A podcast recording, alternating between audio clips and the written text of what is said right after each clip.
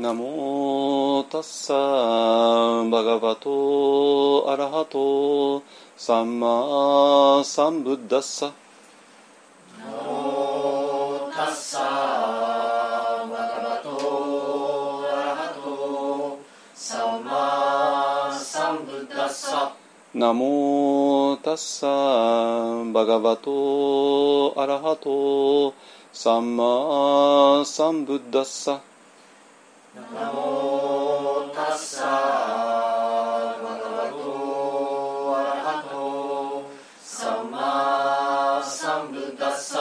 ナモタッサバガバトアラハトサンマサンブッダッサナモ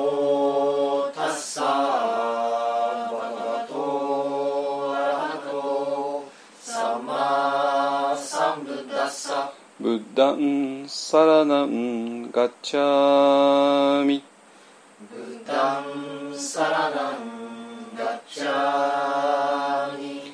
ダンマンサラナンガッチャミ。ダンマンサラナンガッチャミ。サンガンサラナンガッチャミ。サンガンサラナン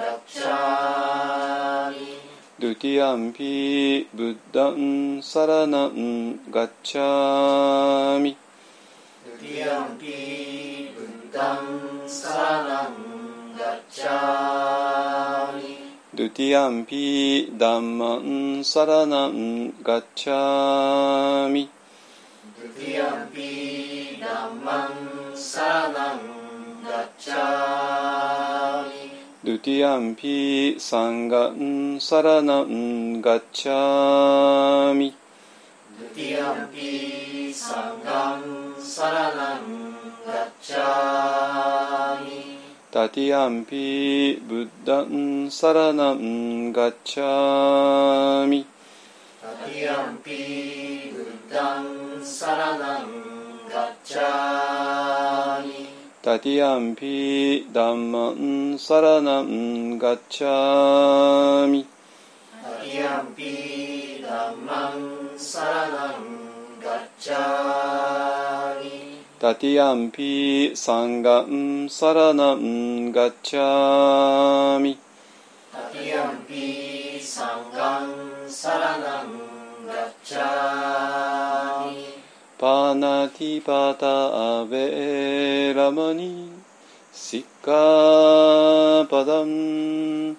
サマリアミパナティパタベラマニシッカパダンサマディアミアディナダナベラマニ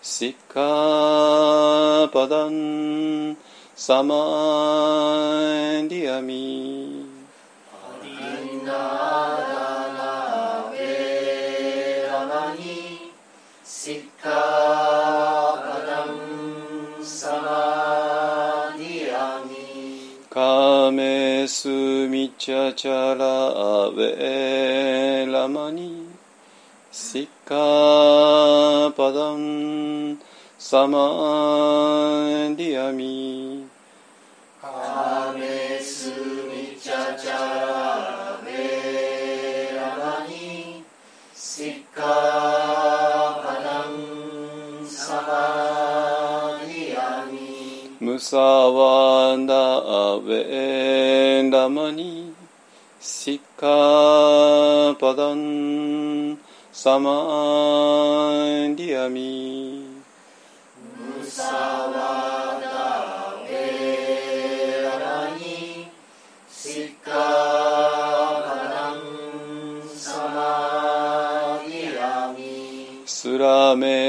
メラヤマジャパマダタナベラマニシッカパダンサマディアミ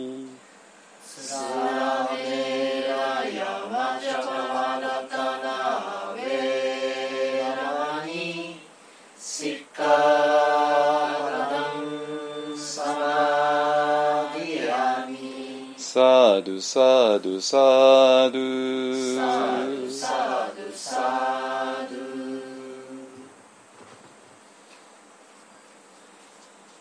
はいじゃあ般若心経いきますよ。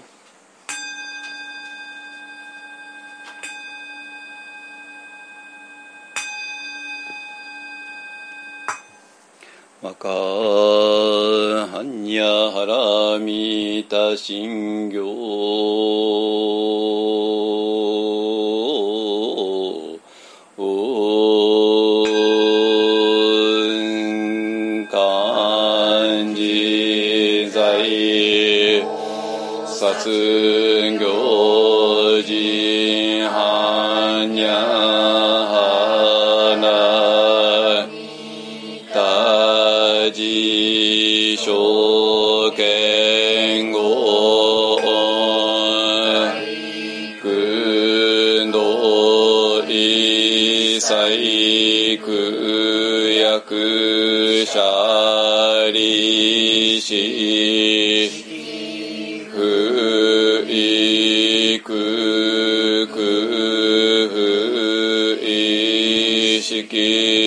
時即税空即税式流創業式薬部。税者利子税法北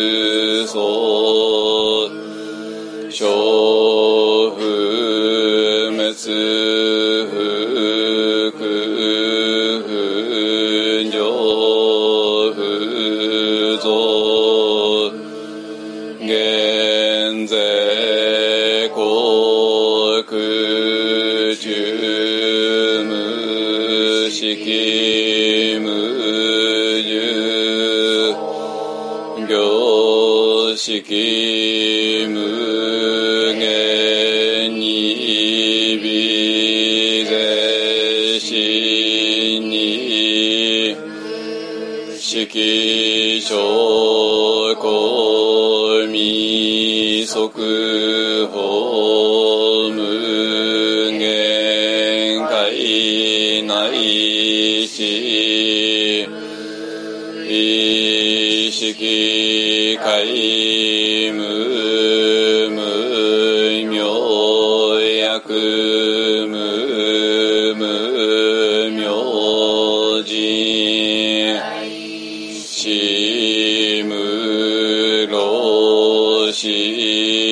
く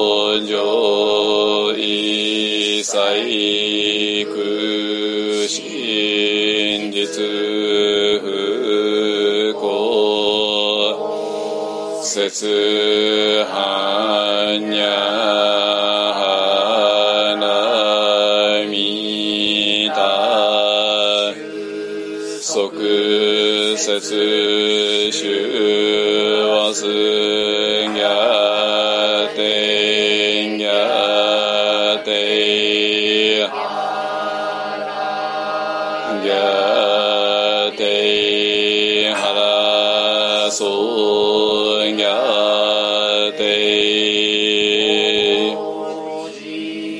そわかはにゃよ願わくはこの苦毒をもってあまねく一切に及ぼし我らと主情と皆共に仏道上善こと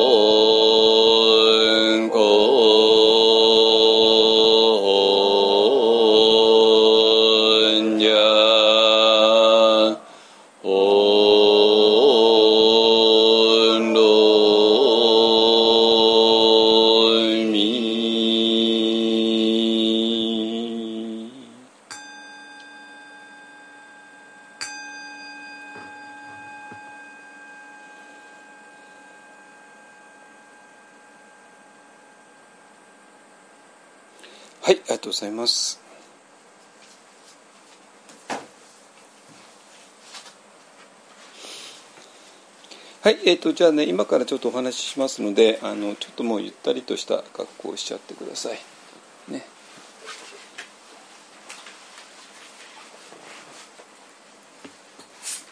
はい、えっ、と、先週末はあの、えー、と秋北秋川のね新メクさんへ行って、えー、4泊5日の、えー、セッションというかリトリートやってきました、ね、でその間に、えー本当にいろんなことがはっきりしてで、えーそのねセッシンの中の、えー、と法案の中でもちょっとお話ししましたけれどもえーそれ日曜日だったんでね。でその後月火って続いてその時もねさらに、えーいろいろとはっきりしてきたので、あのその続きをね、え今日はねやりたいなと思います。で今ね本当に、えー、と一方案のねサンガの中で、えいろんな発展があってでそれを、えーまあ、あの参加メンバーがねいろんな形で発表してくれてるのであの非常に分かりやすくなってきてんじゃないかなと思います。えーまあ、要するに一つのものを私が主に表現しようとしていた、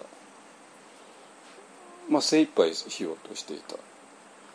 だでそれが本当に伝わってるのかどうかもちょっと分かんなかった。でその時に確実にあああ同じものをこの人見てるなっていうね人が何人か現れて。でその人たちがその人たち独特の表現をする。そうするとなんていうかなこの同じものがいろんな形で表現されていくからあの非常に分かりやすくななるのではないかなもっとこのこのあるものがもっとなんていうか、えー、客観的に存在しているもの、えー、となっていく。うん、つまりなんか私一人が経験して他の人誰も経験できないんだったらちょっとちょっとねかなりあれだけども。あのそうではない、えー、誰もが経験できる。まあ誰もがって今言っちゃったけども。まあそれにはちょっといろいろな、えー、とこを越え乗り越えてもらわないと経験できないことはもう確かで、ね。えー、だけどもこの乗り越える方法も道筋も全部はっきりしてきたんだから今までそれ乗り越える方法すらもうはっきりしなかったのがねあのー、なんていうかな圧倒的に分かりやすくなってきているはずなんですよ。えーと、何と比べてかっていうと、まあ、例えばこの一般の中でも、まあ、例えば5年前と比べて10年前と比べてね、でそれをもっと超えちゃうとまあ私がお母さん何やってんの？まあまあ、はい、あの、えー、日本のね禅の禅寺で、えー、修行していた当時と比べて本当になんなんていうか一体何をどうすればいいのかもう分かんない状態なんですよ。あのつまりねあの日本の仏教の修行道場っていうのは今ちょっとあの原理的にちょっとかなりまずまずい状態になるわけね。でどういうことかっていうと、えー、まあ日本のお寺っていうのも大体接収制になってますね。えー、だけどもすぐにその息子さんとかそういう人たちがあの継ぐっていうわけにいかなくてそれにはやっぱりそれぞれの教団の中でのいろんな資格とかがあるんでねでその資格を取らないと次の住職にはなれない。でその資格を取るために、えーまあ、総統宗の場合だったら1年間総道というところにねいて修行して。それがどうあの絶対に必要。まあ、あの各宗はみんなそうですね。真言宗さんだったらば、えー、高野山だとかねあのその、えー、いろんなところで、えーまあ、そういう道場的なものがねあるから、まあ、そこで過ごす日蓮宗さんだったら身延さんとかね、まあ、いろいろあるんでしょうね。ですね。えっとだからそこへ来る人たちっていうのも目的ははっきりしていてあのもうお寺を継ぐためにお寺でうまくやっていくためのいろんな法事法要の仕方とかいろんなことで。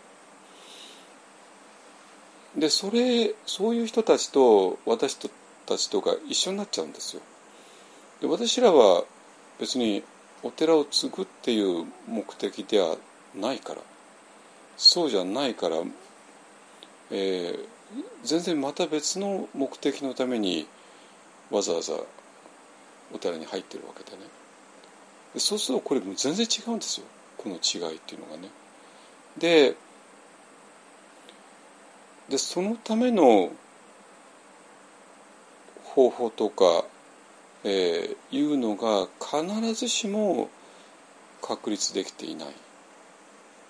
つまり、えー、法事とかねあのお葬式とかを、えー、するため、まあ、お葬式法事はそんな簡単にできないですからね、まあ、いろんなあの作法とかいろいろあるから、ね、だからそういうことを学ぶためならば今完全にそういう道場っていうのは機能してるんだけどもそうではない、えー、ためだとちょっと一体じゃあ座禅をしましょうったって座座禅って中身はどうするの？っていうところが本当にもうはっきりしなくなってしまう。ね。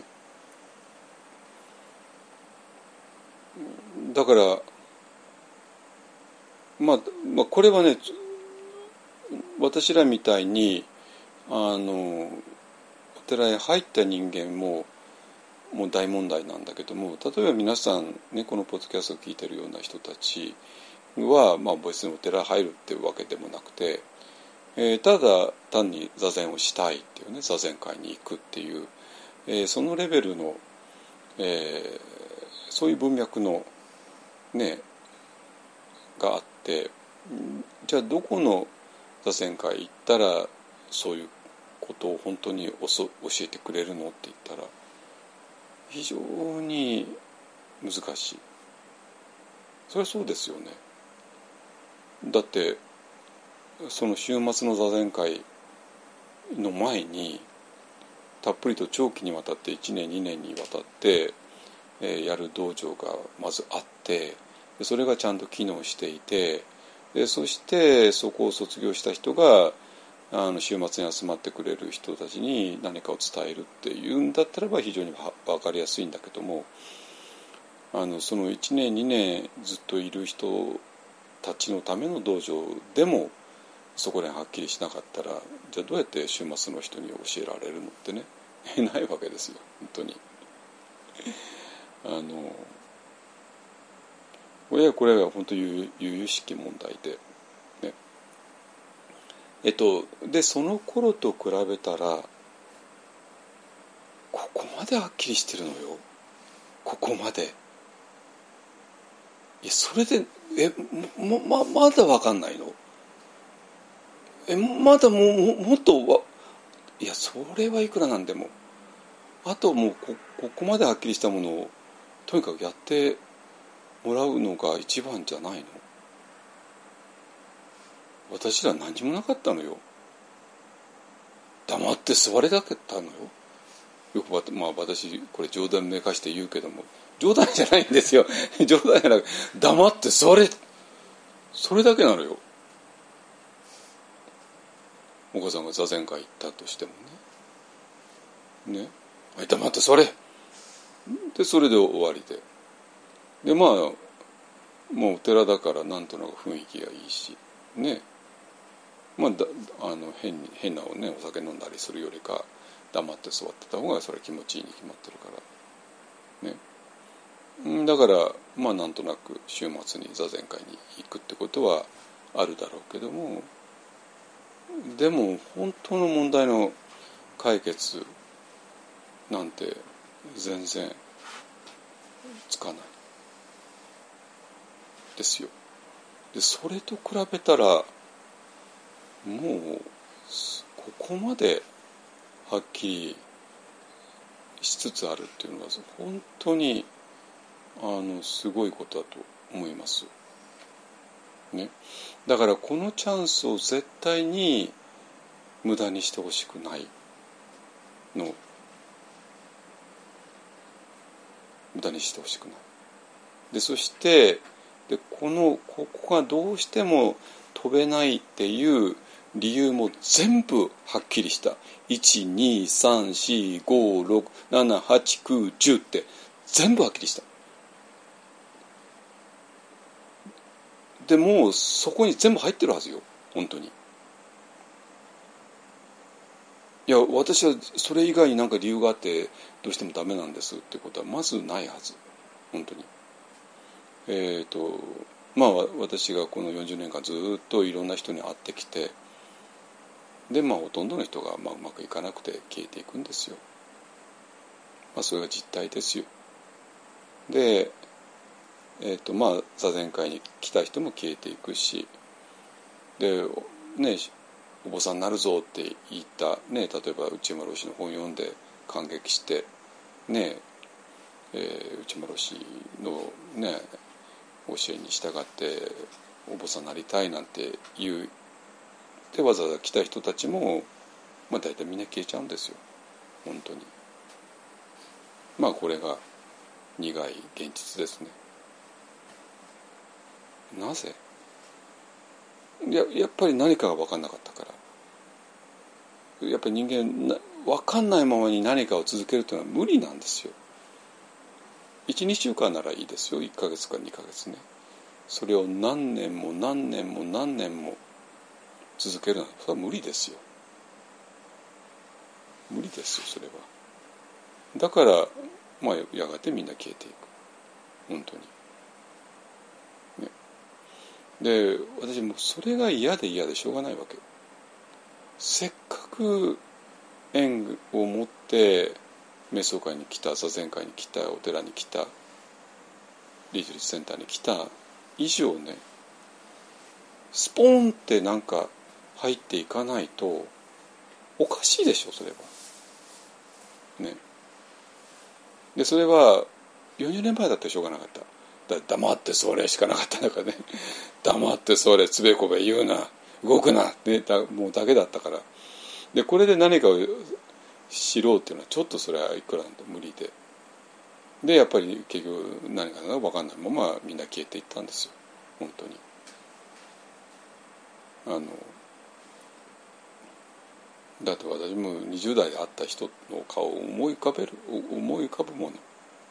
あの人たち今どこにいるんだろうなと思うよ本当に。残念ながらね。あの本当に。ね。えっ、ー、となんでえっ、ー、とねえっ、ー、と今日はね、えー、どういう話をするかっていうとあの日本のそういう、えー、もうなんかなんかわけわかんない状態。がなぜそうなっちゃったのかっていうことは、まあ、先週もちょこっと話しましたし、えーまあ、これは歴史的に、まあ、どうしようもなかったかなってね、えー、面もあるんですよ。でその上でその結果として、えー、こうなっちゃったよね。で今何が大流行してるか、えー、っていうこともねちょっと触れて。でそうなんだけれどもそれを突破する唯一の鍵があってあのでそれがえっ、ー、とこの間の、えー、リトリートぐらいからはっきりしてきたんだけどもあのシード・オブ・ナイ唯権賢弱の賢弱ね。好き嫌いですねいよいよね。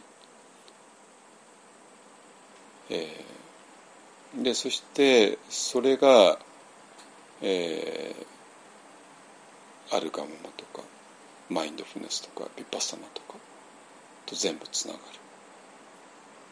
でそしてそれが、えー、二重構造ともつながる。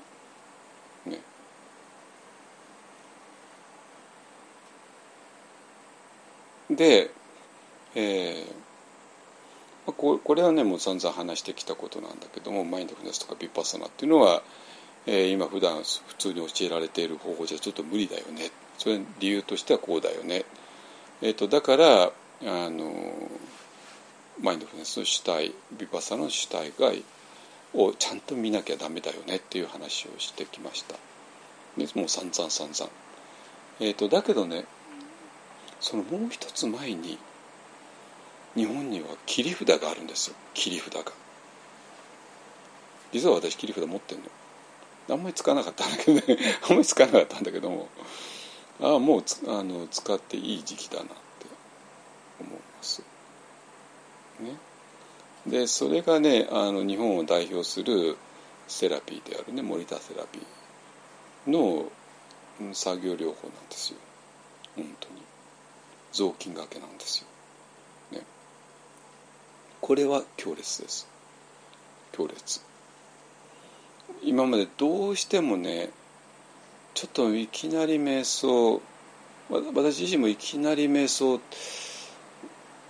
まあ一方のねあのリトリートは瞑想だけじゃなくて歩く瞑想もしてるしねリエさんヨガも2回もやってもらってるし、えー、立前っていうのもやってるし、ね、あとマインドフルに食事をするっていうのもやってるしあとダルマシェアリングでねみんなで失業ともやってるしねでそうなんだけども私が何十年かけてやってきたことの一つが実はまだ十分に入っていなかったんですよ。でそれがサムですねサム。でそれが唯一あの一般でやるリトリートの中で入っているのがあの、まあ、実は新メクスさんなんですよ。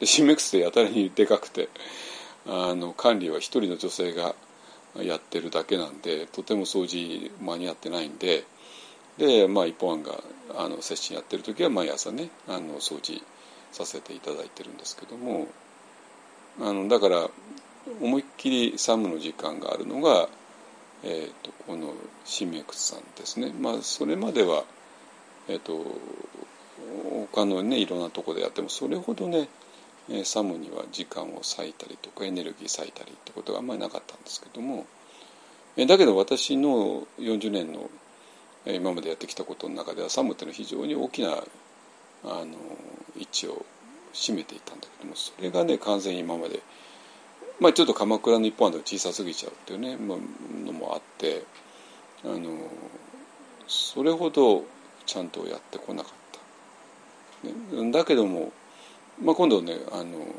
裏番で一本はもう鎌倉の、まあ、4倍ぐらいの広さになりますから、えっと、これも掃除とか何か非常に大事になってくるのであのでサムっていうのがね嫌でもせざるを得ないだけどこれ嫌々やったって意味がないわけでもうせっかくそういうチャンスやらざるを得ないっていうななってるのでもうこれはきちんとねあの修行の一環としてやりたいなと思ってたんだけどもまあこれはね結構あのもうよく私よく知ってるんですよ実を言うと。あんまりこの「鎌倉日本案」では表に出さなかった。えー、ででそれがえーと、マインドフルネスとかビパッサナとかをやる前にやる前にですよ。やる前にこの、えー、サム森田療法的に言うと作業療法ですね。をやるっていうのがもうばもうもうこれ決まるはずです。決まるはずっていうのは、えー、そのその瞑想を邪魔しているもの瞑想に深く入らせないもの。でそれにもうピンポイントでピンポーンってあの当たっていくはずですから、ね、だからもうこれでね完璧です。完璧。あのこれで何かなんていうかな。方法がないよってはもうちょっともう多分言えないはずです。ね、まあまあ一方案のリトリートって他と比べたら結構あの豊かなんだけどもね。あの普通ヨガなんかあんま入んないし。ヨガはヨガで別のヨガの人たちがやるもんで。瞑想の中には普通入んないし、ね、あのご縁家さんのとこみたいにヨガを完全禁止する道場も多いしね。まあ、パオナがもうみんな勝手にやってたけどもあの、えー、あんまりその瞑想とヨガっていうのは実はあんまり相性実は良くないんですよ。相性良くないっていうのはあの本質的に良くないって話じゃなくてその同情的にってことですね。まあ、ゴインガさんの方が典型的でゴインガさんのビューパーサの最中はヨガは禁止されているっていう、まあ、そういうふうな感じになって、ね、あのだけどそれに対して一方案というのは、えー、ヨガも入れるし、ね、あと歩く。大きめでしょもやる。ね、外集団だともう座禅の合間に10分間ぐらいあのぐるぐるぐるぐるねその座禅の部屋を回るってことはあるあるけれども、ね、私らは完全に外へ外へ行って、ね、30分ぐらいあの自然の中を歩くってことをしますので、ね、そこがもう全く違うし、ねえー、だからえっと一方のリトリート接心とは他と比べたらかなり豊かなんだけどもでちょっとそれでも足りなかったのがサムでした。ね、えただねあの接心の最中っていうのはそんなにサムをする時間が、えー、は取れないのでサムをするとしたらまあ接心じゃない普段の時ですねにきちんともうちょっと丁寧にあのやりたい。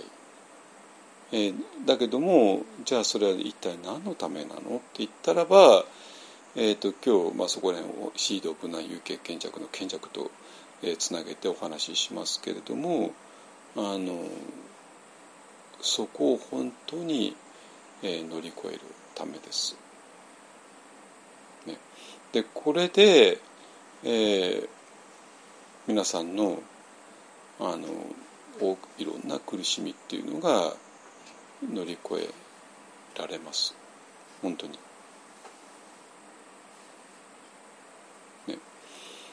だから、えーと、今もずっと言ったように今日本の修行道場っていうのはちょっと本当に変なことになっている、まあ、これは私の時代からですけどね。それはもうしょうがないです日本の仏教の構造がそうなっちゃってる以上はね。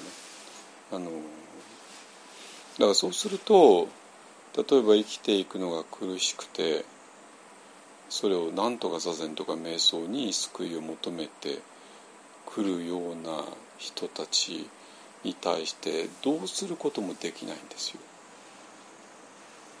だって修行道場ではそういうことやってないんだから。そもそも修行道場に集まってくる人たち自身が、えー、生きていくのが苦しいからそれを何とか乗り越えるために座禅をしますっていう人たちじゃないから。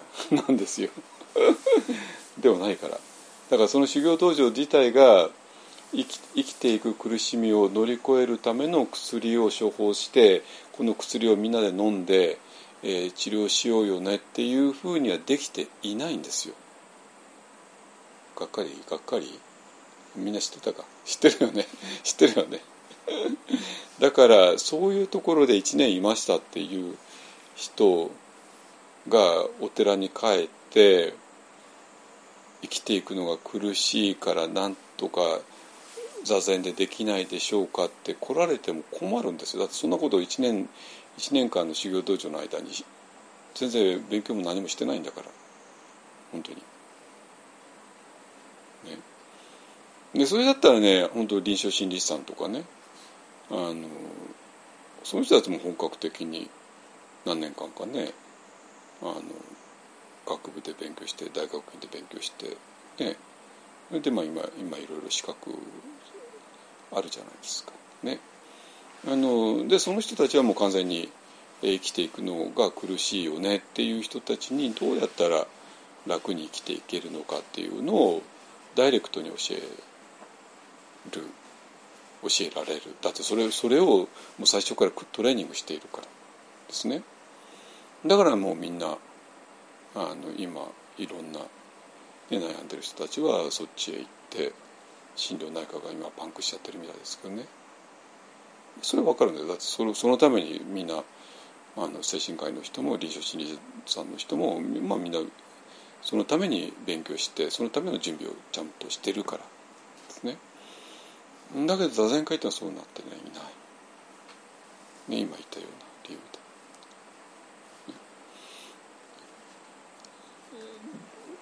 で。でそうなんだけれどもまあ私はえっ、ー、とそういう中でもね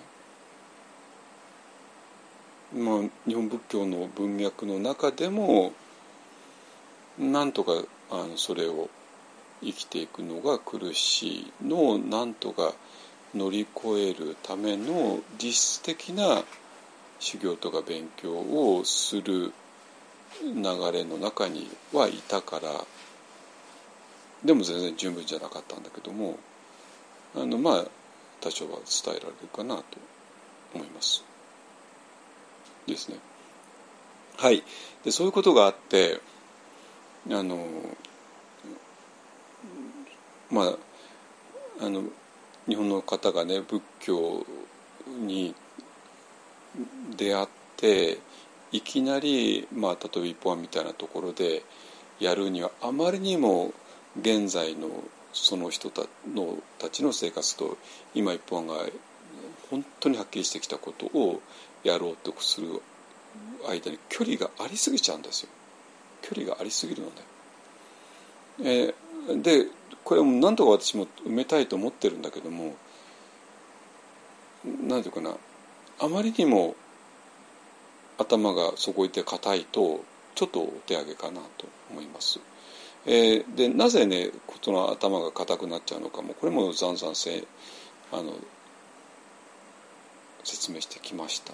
ね、つまり、うんまあ、例えばその人たちにとってあの宗教とか仏教っていった場合にはもう2つしかなくて、えー、1つがあのそれぞれの家に伝わってきたえー、菩提寺ですね。浄土宗曹洞宗日蓮宗真言宗はいうちの宗派は何々ですっていうその世界ですね。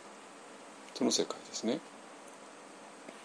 だから仏教イコールはいそういういろんな宗派ですね。がある。そういうそういうもう頭がガチッと決まっちゃってる。でそして実際にうちのお仏壇とお仏さんの中に、ね、亡くなったおじいちゃんおばあちゃんたちのお位牌があってお墓があってで法事があってで、まあ、そういう世界ですね。それが仏教の全てその人にとって。ね、であとはわけのわかんない新興宗教だったりカルトだったりっていうね。これだとえどこにもさ生きていくのが苦しいからそれを何とかしたいっていう仏教って入り込みようがないじゃないですか。ないんですよ。だからその時になんか生きていくのが苦しいって時にあのその回答を、えー、この仏教の中に求めるってそもそも発想すらない起こらないですよね。どう考えたって起こらないんですよ。うちの宗教とか。でそうちの宗派以外のとこ行ったらもうちょっとわけのわかんない新興宗教かもうカルトしかないんだからこれちょっとちょっとやばいすぎるよねって言って避けますよね本当に。でそれがその人の仏教の全てだったらどこにも、まあ、特に一方案なんか入りようがないわけね 一方案が一方案がやってることなんか入りようがないですよ理解のしようがないわけね。あので以前話したと思いますけどねあの私の本をある全然関係ない人に差し上げてでそその本にね仏教の最前線とかね、えー、いうのがあ書いてあったんですよ広告文としてね。でその女性が言うには「え仏教に最前線なんてあるんですか?」って言ってね今から考えてものすごい重要なことをその人言って言ったわけなんですよ。だから最前線っていう言葉はなんかいろいろみんなで格闘格闘して格闘して格闘して格闘したこのここがもう最前線なんだよってそういう話じゃないですか。で最前線はもちろんあの戦争からのねメタバーから来てるけどもだからそういう戦いがあって、まあ、それこそウクライナとロシアとがぶつかってて今クリミアとかねそういうとこがまあ最前線になってるわけですよ。それは戦ってるというリアリティがあってそれの2つの勢力が今ぶつかり合ってるところが最前線ってことですよね。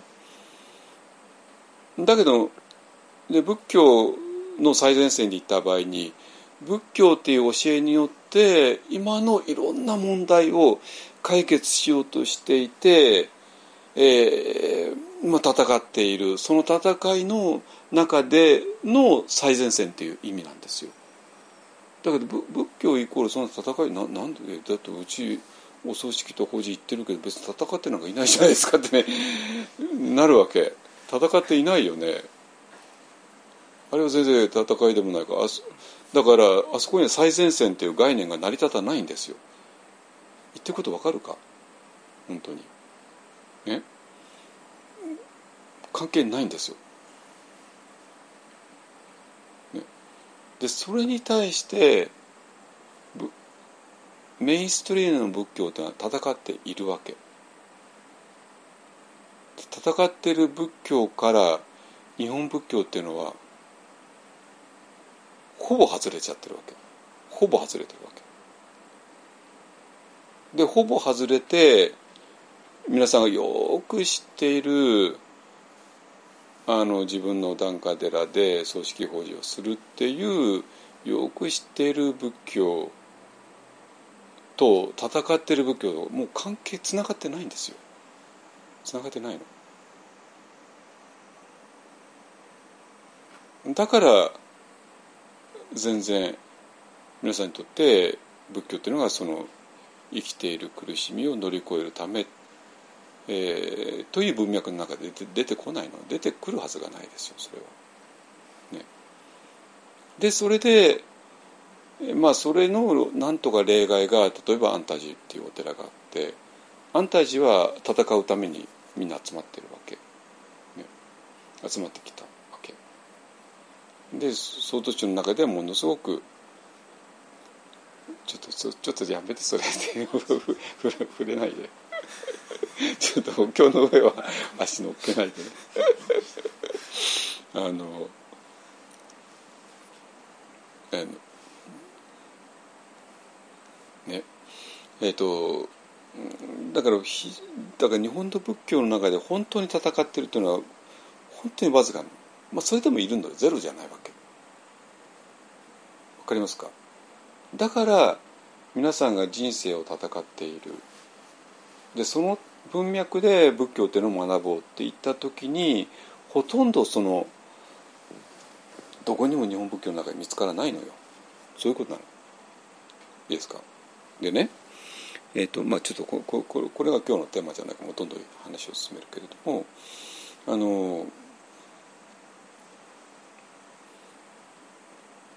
でそれで、えーまあ、先週話したように仏教が2500年の間にどういうふうに発展してきたかっていうのが今はきれいに見えるわけ。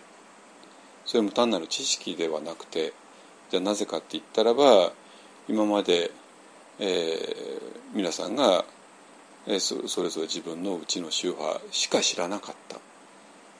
ねでも皆さんは他の宗派があるってことは知っている。だけどそれは所詮は日本仏教の中の話なんですよ。うちは禅宗だけども、うん、なんかお念仏の宗派があるみたいね、真言宗の宗派があるみたいねって言ったってせいぜいそのぐらいなんですよ。わかりますか？それが皆さんにとっての仏教の全てだったわけ。なんだけどもそれってやっぱり日本仏教という枠の中なわけ。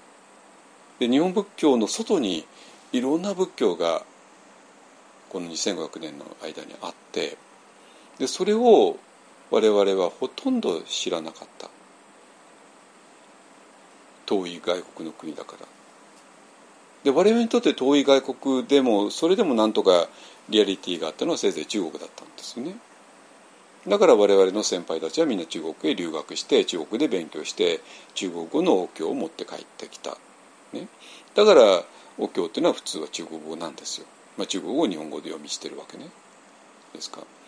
だけどもそれは大きな仏教の発展の中の一つのブランチに過ぎなくてそれ以外のブランチがまあ主に3つあって、ね、その残りの2つを我々は知らなかった。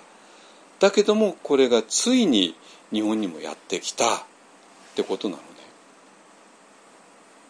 でそしてその多く日本仏教以外の多くの仏教っていうのはみんな戦う仏教なんですよ。何と戦ってるか分かりますか？人間の苦しみとですよ。ガチで戦ってるんですよ。ね。だからあの皆さんがいろんなふうに悩んで、えー、戦わざるを得なくなった時に、えー、非常に参考になるのがあのそれらの仏教なわけ。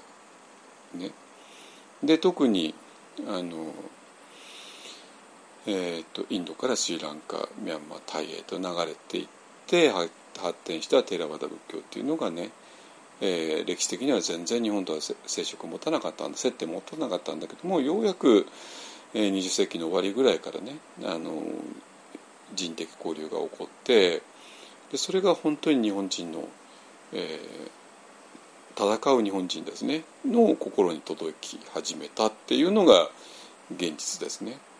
いいですか？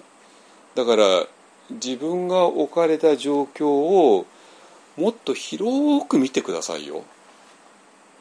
はい、うちは総統州の檀家です。終わりではなくてせいぜい総統州うちは総統州の檀家です。でもなんかお念仏のがあるみたいね。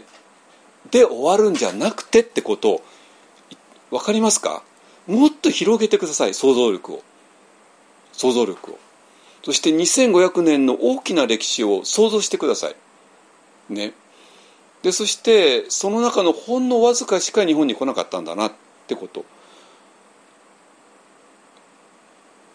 でも我々は日本には来なかった他の伝統にがついに20世紀の終わりぐらいから日本に到着したんですよ。これ学ぶ学ばないのはもったいなさすぎません？でそしてそれがそれによって皆さんの仏教理解が一気に広がるじゃないですか。ね、うちは曹洞宗です。あなんとか寺にあのお先祖さんお先祖のお墓があります。あの仏壇にはねおじいちゃんおばあちゃんのあのお位牌があります。で時々放置しますっていうような仏教経験ちっちゃなちっちゃなちっちゃな仏教経験ではなくてもっと広い世界があるんですよ。そこを見てほしい。無理？見たくない？そんなことないよね。まあ多分ねあのあこれ面倒くさいわという人と あのまあちょっとね高齢の方はちょっとまあもうそんなもんなもうせいぜい禅と念仏でもう十分じゃないのっていうぐらいの人もまあ多分いるでしょうけどもまあ若い人はそ違うよね。ああそうなの。なんか今こそ本当に広々とした仏教の世界が私の目の前にあってでそれを学んでいくことが私にもできるんだなってねそしたら圧倒的にワクワクするような経験ができるんだなっていうことをね、えー多分もう若い人はもう多分感じてるはずなんですよ。でそれを大事にしてほしい、ね。あのちっちゃくちっちゃくまとまるんではなくて、ね、あの本当にどういうわけかねなんでみんなちっちゃくまとまっちゃうのかなと思う。まあまあ特にお坊さんたちですよね。でそれはもう何回も言ったけども、まあ、10, 10年か20年かせいぜい10年か20年勉強してそれでなんか先生になっちゃうのね。なっちゃうのね。まあそれちょっと楽すぎません？本当に。たった一つの教団の中で勉強して。10年20年勉強したらそれは先生になりますよ。そしたらどっかのいいポジションつけますよ。だからそれ楽すぎませんか？本当に。だってあなたが20年勉強したことの外にもっともしもっともっとって言っちゃ失礼だけども本当にあってでそこの恐ろしく魅力的な先生たちがいてそしたらその先生たちと勉強したくなりません？でそれがたとえ20年間勉強してきたこととちょっとなんかぶつかりそうな気がしてもね。まあ私ができたのは私がそれができたのはまあ何回も言うけどもあの京都総統選センターっていうのが、まあ、続けられなくなっちゃって、えーまあ総統州からまあまあでなんとかで出ることになったから。なんですよね。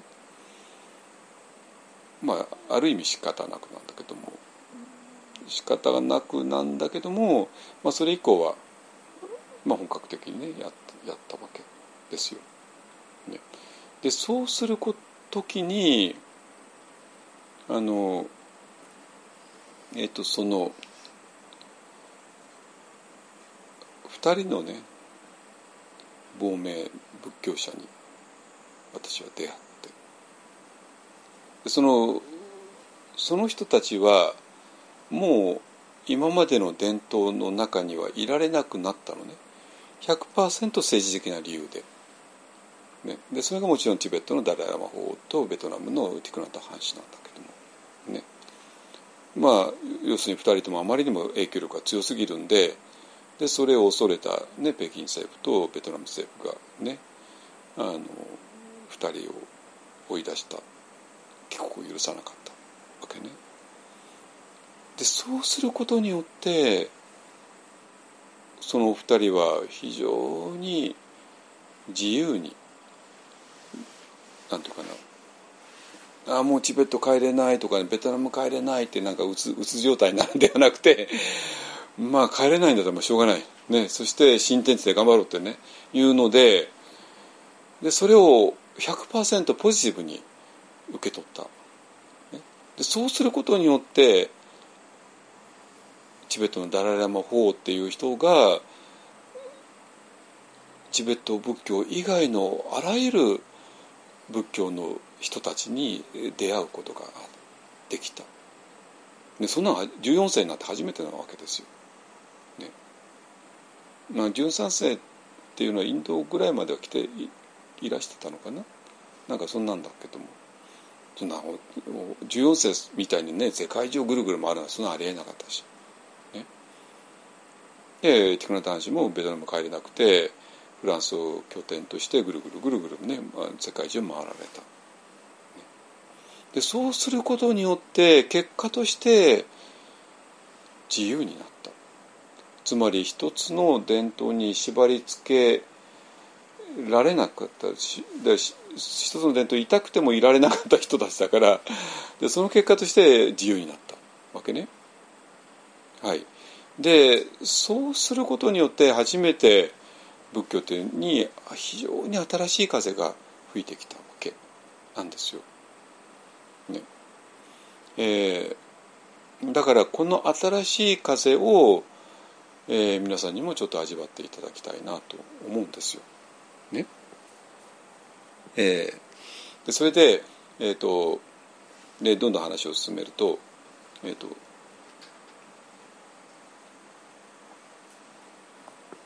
ね、でどういうことかというと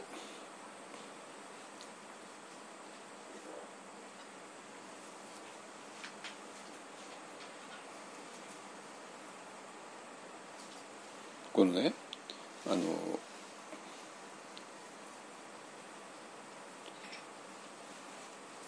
まあ本がずっとやってきたこと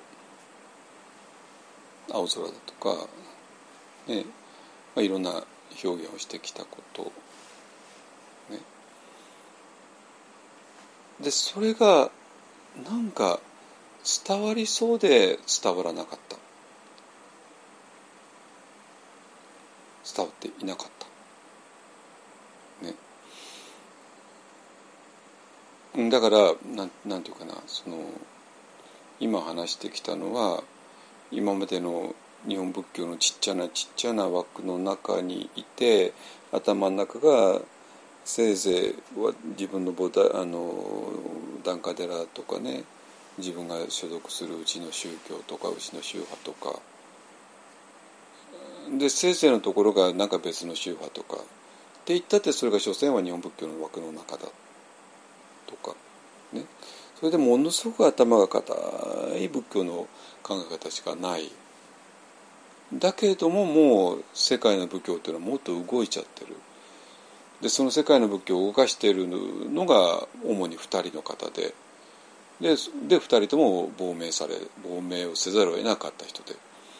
だから今までの伝統から出ざるを得ないところで、えー、出て出たことをポジティブに捉えてなんていうかな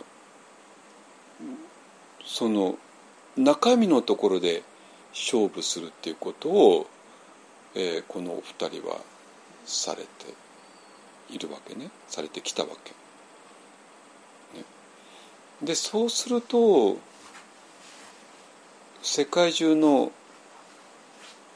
人間が欲しているのはその中身なところなんですよ。中身。仏教の中身ね。仏教の中身というのはどうやって苦しみを乗り越えられるのか。っていうこと。それだけじゃないですか皆さんが本当に興味があるのは。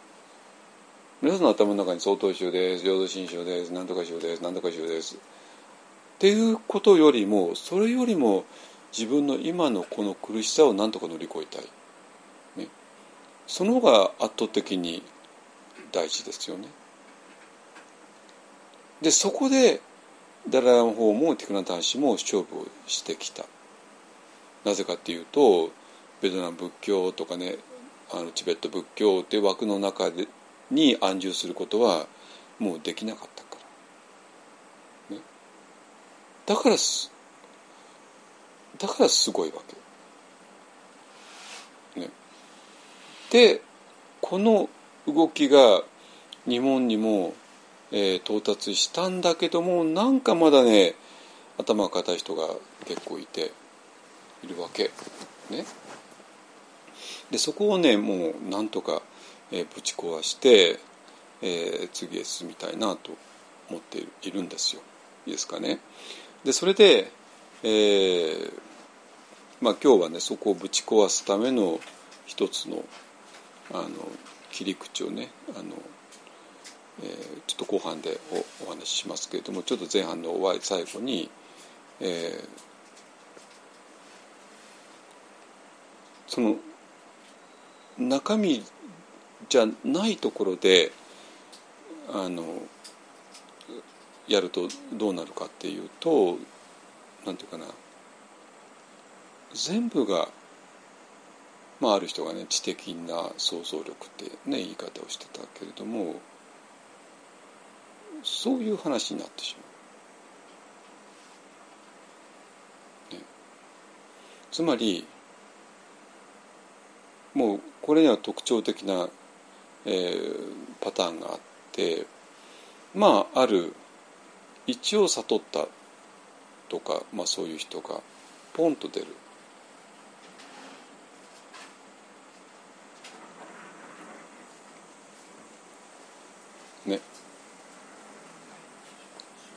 でそうすると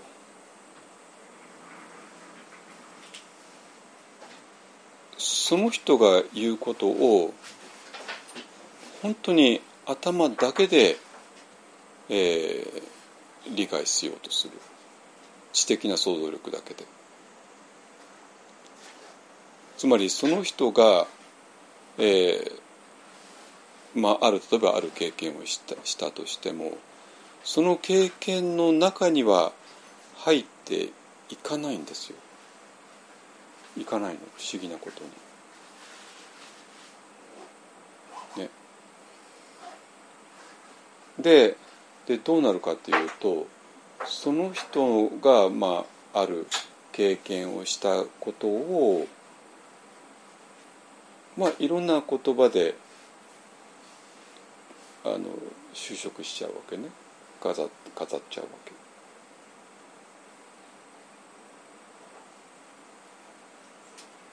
うん、まあ、ここらに座ってください。わけ。だけどもでその人をあの、えー、特別しちゃって。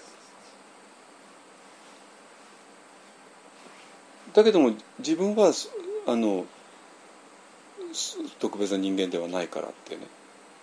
いうなって。まあなんとかな。祭り上げるっていうか。でなぜ祭り上げるか私よく全然分からなかったんだけども祭り上げといくと自分はもう関係なくなるわけ。で自分はもうそんなことどうせ自分は経験なんかできるわけないからっていう。でそしてその人がなんか高学歴者とかねなんかだったらば、まあ、それを祭り上げてででその取り巻きになっていくっていうねいうもう本当ワンパターンなんですよワンパターン。なの。でそしてその人が、まあ、ある経験をしたっていうのをまあいろんな言葉でねあの形容詞してあのやってしまう、ね、命がどうのとかね宇宙がどうのとか大自然がどうのとか、ね、でそれをもっと歴史的にやったのがあ例えば中国のね禅マスターたちのことなんですよ。で禅マスターたちが非常に面白いこと言ったよねっていうので、えー、取り上げてで、まあ、その解説をするんだけどもその解説が本当に面白くもなんともなくてなんていうかな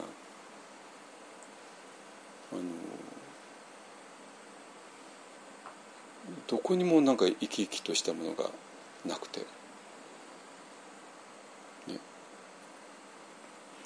と,、えーと、私がなぜそう言い切れるかっていうと私はある全然別の切り口からあのその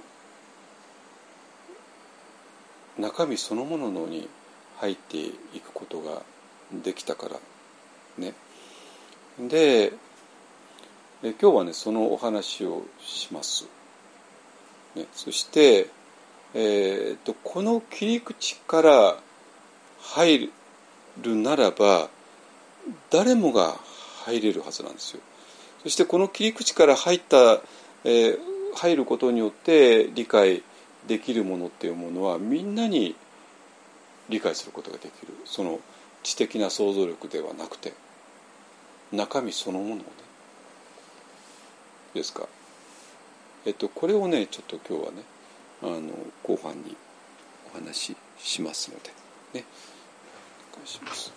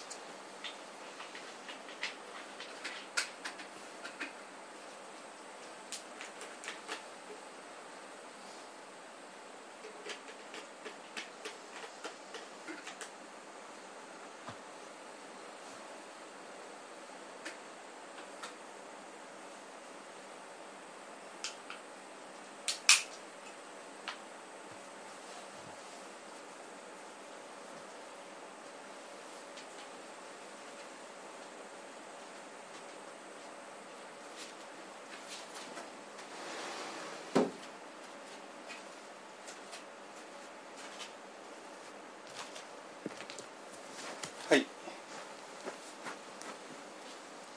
っとね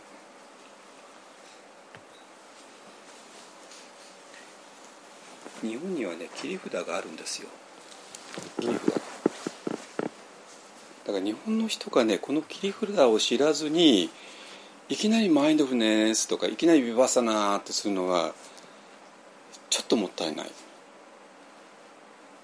ちょっともったいなさすぎるの。本当に。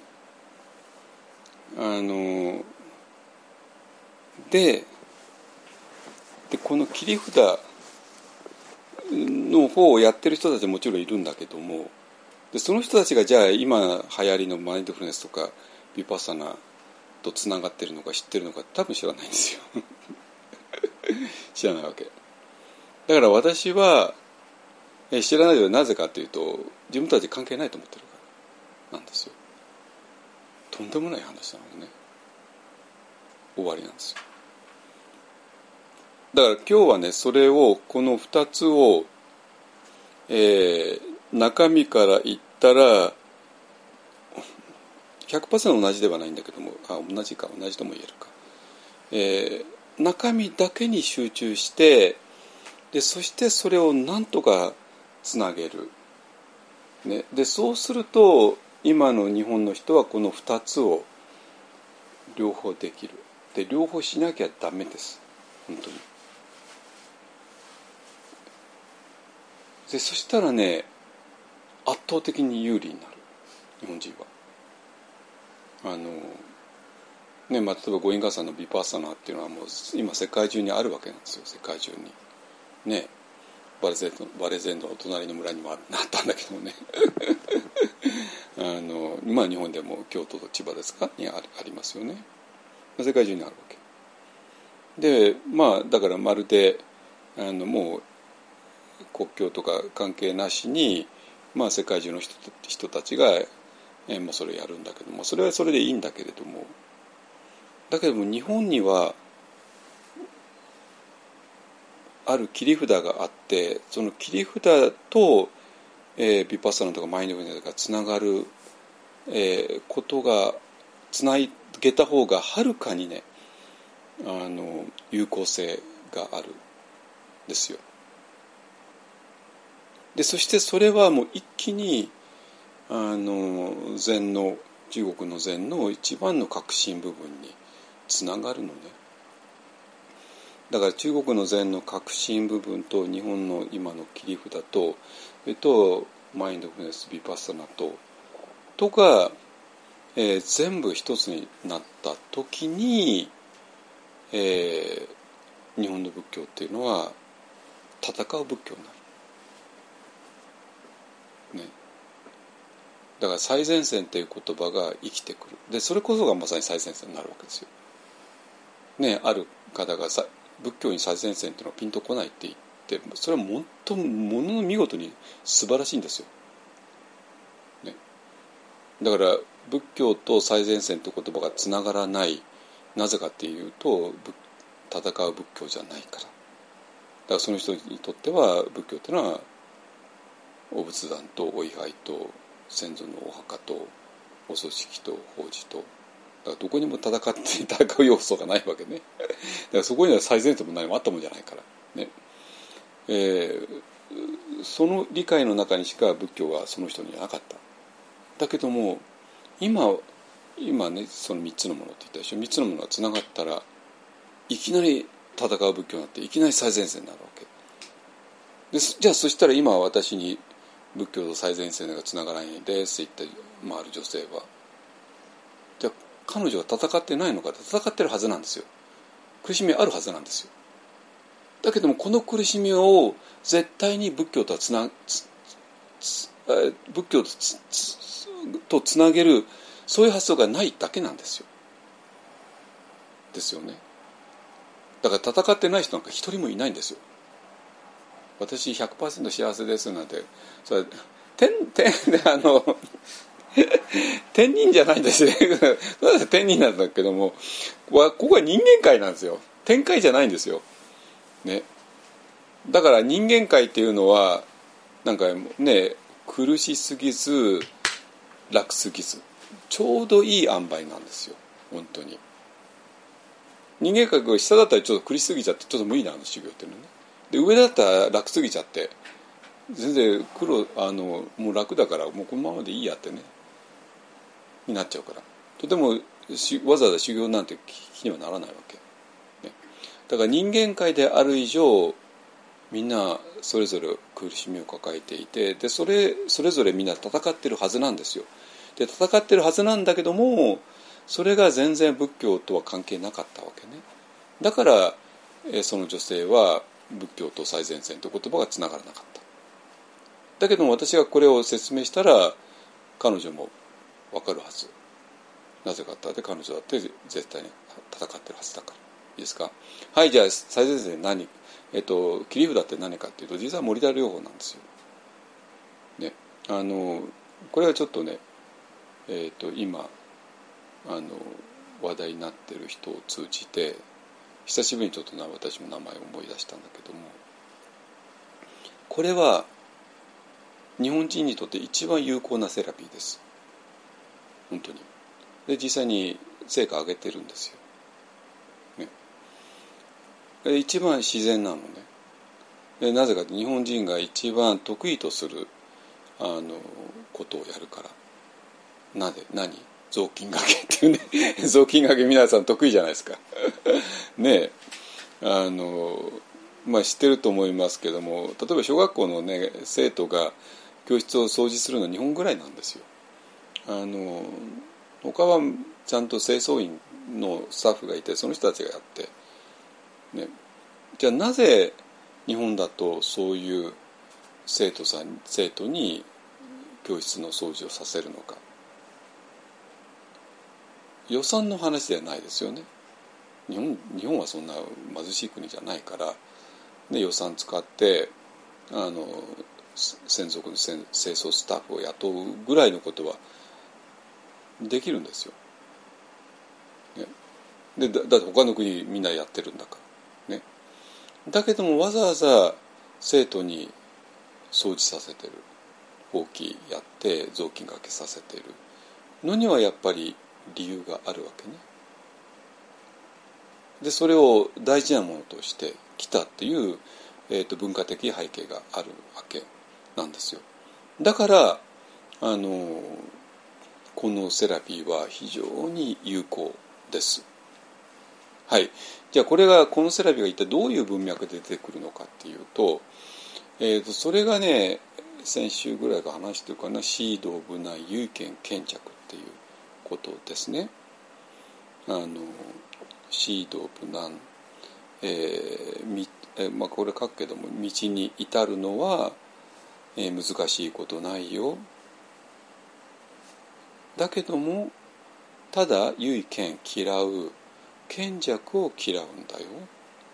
つまり賢弱っていうものさえ手放すことができたら、えー、道っていうのは簡単に、えー、到達できるよう道に到達できないあなたが道に到達できないのはもうたった一つの理由でそれが賢弱なんだよっていう言ってるんですよ。ね、そしたら賢弱っていうのは気になるじゃないですか。ね、ででこれはあの仏教のど真ん中の教えねそして今世界の仏教は大体マインドフルネスとビパッサナが中心なんだけども、まあ、それのど真ん中ですね。ですか。でそうなんだけどもなかなかビパッサナ、えっと、マインドフルネス何好き嫌いなしにある対象を観察する。ご因果算的に言えばエクワニミティですね。ウペッカですね。平静さ。平静さでもって何かいいものに出会ってもそれに対して渇望を抱かない。何か嫌なものに出会ってもそれに対して嫌悪を抱かない。で体の感覚を見る。ね、で、まあ、要するに、まあ、それを一言で反応しないっていうね。いううまくまとめた人もいますけれどもだから反応しない練習が大事なんだよってね。でまあ一方はねあのどちらかというと反応しない練習っていうのはちょっと無理だよねあのっていうのはなぜかっていうと、えー、今までの私らの心はどうしても反応するようにできちゃってるから今までの私らの心ではないものを発見させ、えー、しないと無理だよねって、まあ、そういう文脈でいつも話していたんだけども今日はねちょっとそのその文脈に行く前になぜ反応するっていうのが良くないのか。これ私あんまりちょっとちょっとごめんなさい。あんまり説明ししきれてなかったかな。だけどこれは これはね私のもう最初のテーマだでもあったわけなんですよ。本当に。でどういうことかっていうとあの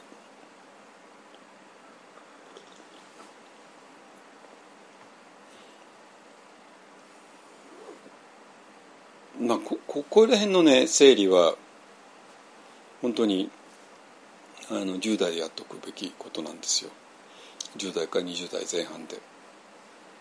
ね。でなぜ、えー、まあ人生についていろいろ考え始めるのはまあ14歳以降ですよね。まあ人ら人によって違うけれども、ね、14歳以降になって。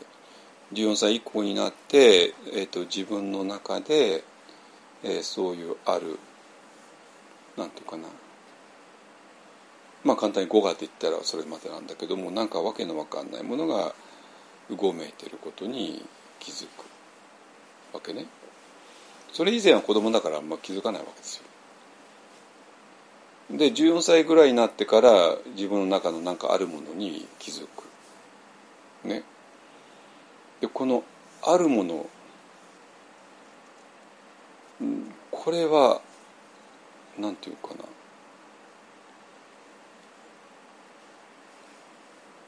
この非常に得体の知れないもの。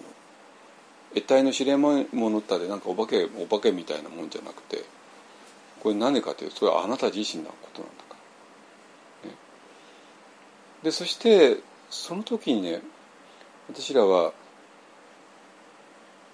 この正体が結局分かんないままこれどうしていいのか分かんないままなっちゃうわけね。で、えー、だからなんていうかね自分の中にとんでもないものを発見する14歳以降で、えー、10代でいろいろ悩んでる人はこれそのものに悩むわけね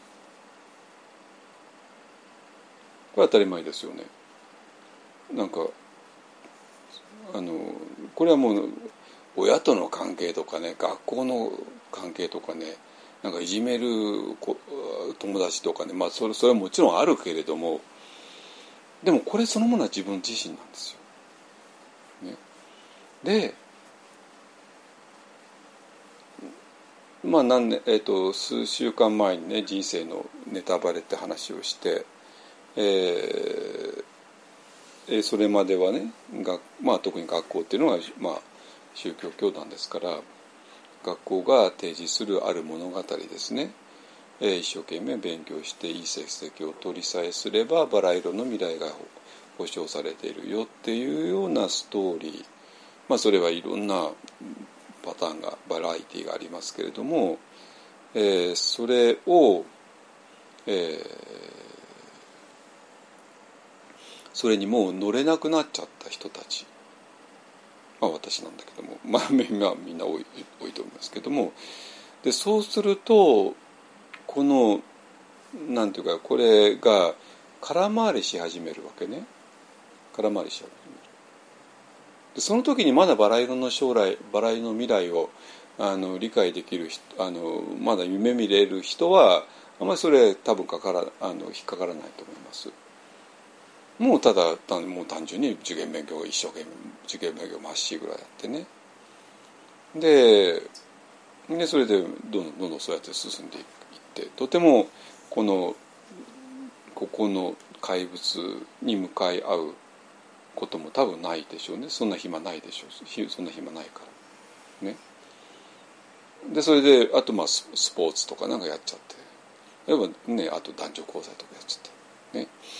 やってるとまあこれぶつからないわけ。でこれ果たしていいのかどうかわ分かんないんですよ。で人生的には多分そっちの方がいいですよね。もうどんどんいい学校に進んでいくだろうし、ね、スポーツでなんかねえー、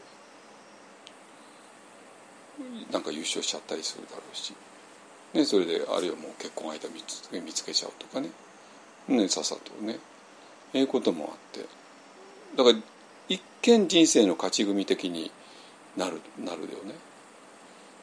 なこれかなりやばいんですよ。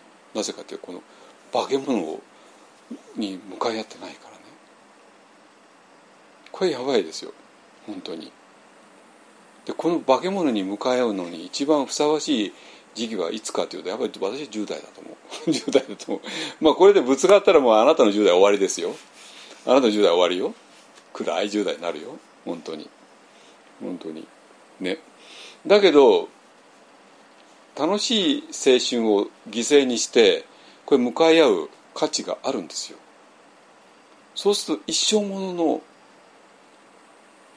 価値があ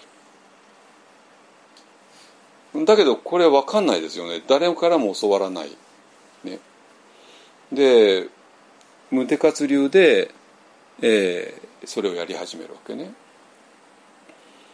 でどういうふうにやり始めるかっていうと,、えーと、これがイコール自分なんだからそして自分っていうのは世界をコントロールしなきゃいけなくなるわけ。ね、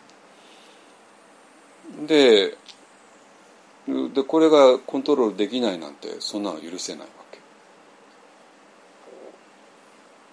け。だから世界っていうのはこれが一生懸命頑張れば何でもできるはずなんですよ。ところがいきなりぶつかるわけね。何にぶつかるかって例えば夜寝ることっていうね。夜寝ることができないんですよ。屈辱ですよね。夜寝るなんて一番重要なことがこのこれにはできないわけね。なぜかというと寝るぞって頑張れば 寝られなくなっちゃうからね。これこれ結構すごくないですかね。ね自分があの世界をコントロールできると思っていてできないのはもうなんとかなエネルギーがやる気が足りないから、ね、だからやる気さえ出せば何でもこの世界のことは自分で思い通りにいくはずなのに夜寝るってことすらできない。れはそうですよ、ね、夜寝るってことはこれを手放しにして初めて私らは眠りにつけるんだからですねでそしてこれは非常に好き嫌いが激しいで好き嫌いが激しいっていう話ではなくてこれには必ず好きと嫌いっていうのがあのもう一番深いところである。ね。でそしてそれがものすごく重要なことに見える。で特に嫌いっていうねものがあって、ね、何か嫌なものを嫌う。ね、でそして今自分が不幸なだとしたらそれはこの嫌なもののせいなんだ。ね、でその嫌なものを何とかしない限り自分は幸せになれないんだ。なぜかというと自分の外にあるこの嫌なものが、えー、自分の不幸の原因なんだから。ですね。だからその嫌なものを何とかコントロールしようとする。あるいは破壊しようとする。あるいは逃げようとする。ね。何のために？自分が幸せになるために。ね。でそそこにもう全力を尽くすわけ。でどうなるかどうなります？もう分かりますよね。逃れられないっていうね。逃れられない。なるわけ。ね。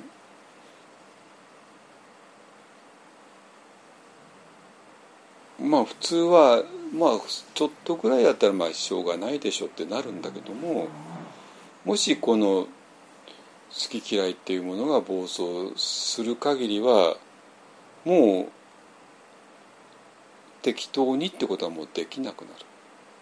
できなくなる。ね、うん例えば手の汚れが非常に気になる、ね、この自分の手に何かばい菌がついてるってことが絶対許せなくなる、でもう強力な洗剤で洗うどんな強力な洗剤で洗ってもこの手手のひらからばい菌がゼロになるってことはまあないですよね。ないですよね。でまあ普通はまあ別にお腹壊さなかったらいいんじゃないの？で、まあ、これでこれ洗ってあのコロナのウイルスがねなくなって感染しなければまあそれでいいんじゃないの。まあ多少はいるでしょうけどもまあそのぐらいはなんとかなるでしょうっていうふうにごまかせるんだけどももうごまかせなくなるわけね。ちょっとでもあること自体が許せなくなる。で普通どうなるかというとずっと手を洗うことになるわけね。ずっと。もう蛇口のところから離れることができなくなるんですよ。本当に。そりゃそうですよね。だってこの手が完全にきれいになることってないんだから。ね。だからとにかく洗い続けなきゃいけなくて。で蛇口のところで手を洗うので一日が終わる。わるんですよ。本当に。何もできないですよね。じゃあその人はそんなに清潔好きなのかって言ったらとんでもなくて。もう自分の部屋もぐちゃぐちゃえちょっとあなた清潔が好きじゃなかったのって言ってね。なんであなたそんな汚い布団シーツやるのってね。関係ないんですよ。その人が気になるのは自分の手のひらだけだから、ね、でその自分の手のひらの汚さっていうものをなんとか取り除こうとしてずっと一日中手を洗うっていうことをする。ね、あのんででそこで本当に当然行き詰まるわけだ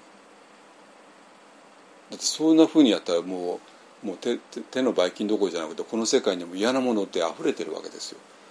あれもうるさいよねあれも嫌だよねこれも嫌だねあれも嫌だあいつも嫌だよねだってやってたら嫌なのでこの世界は溢れるんですよ。でそしてそこから逃れようとしたって逃れるわけないじゃないですか。逃れるわけないわけね。それで完全に行き詰まるわけですよ。本当に。ね。行き詰まるわけ。だからなんていうかな。まあ例えば東北の放射放射能のね柄あって。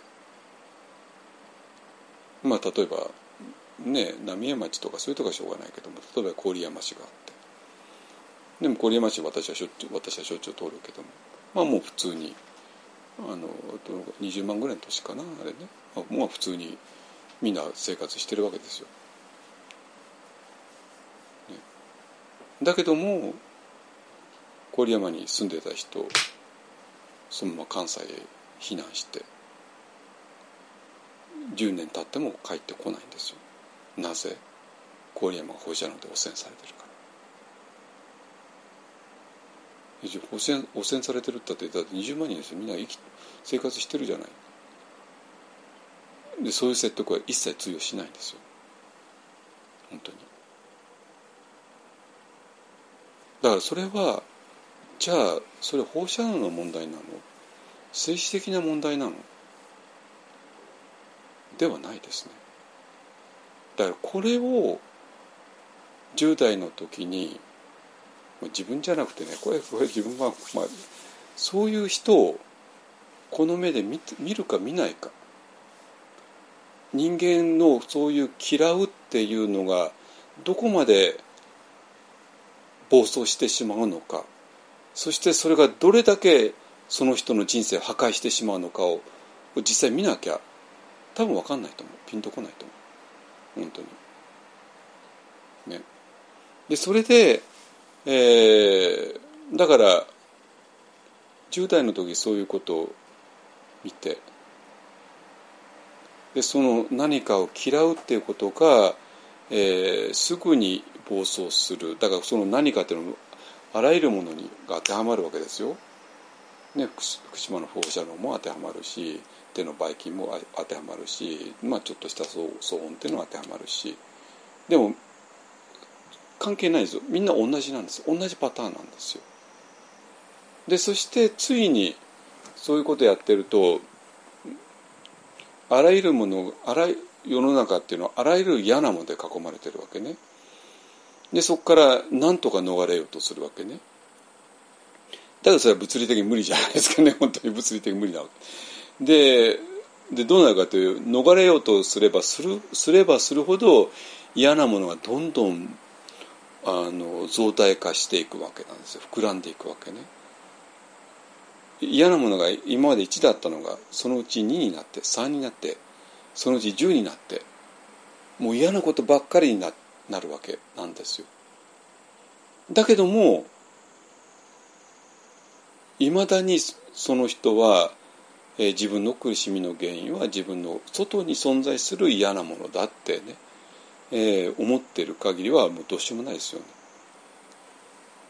でそれで行き詰まってなんか、えー、った時にあのそういう人を相手に昭和の初め頃ねあの森田正武っていう、まあ、正しい馬っていう人ですね精神科医の人が、えー、森田療法っていうのを始めてで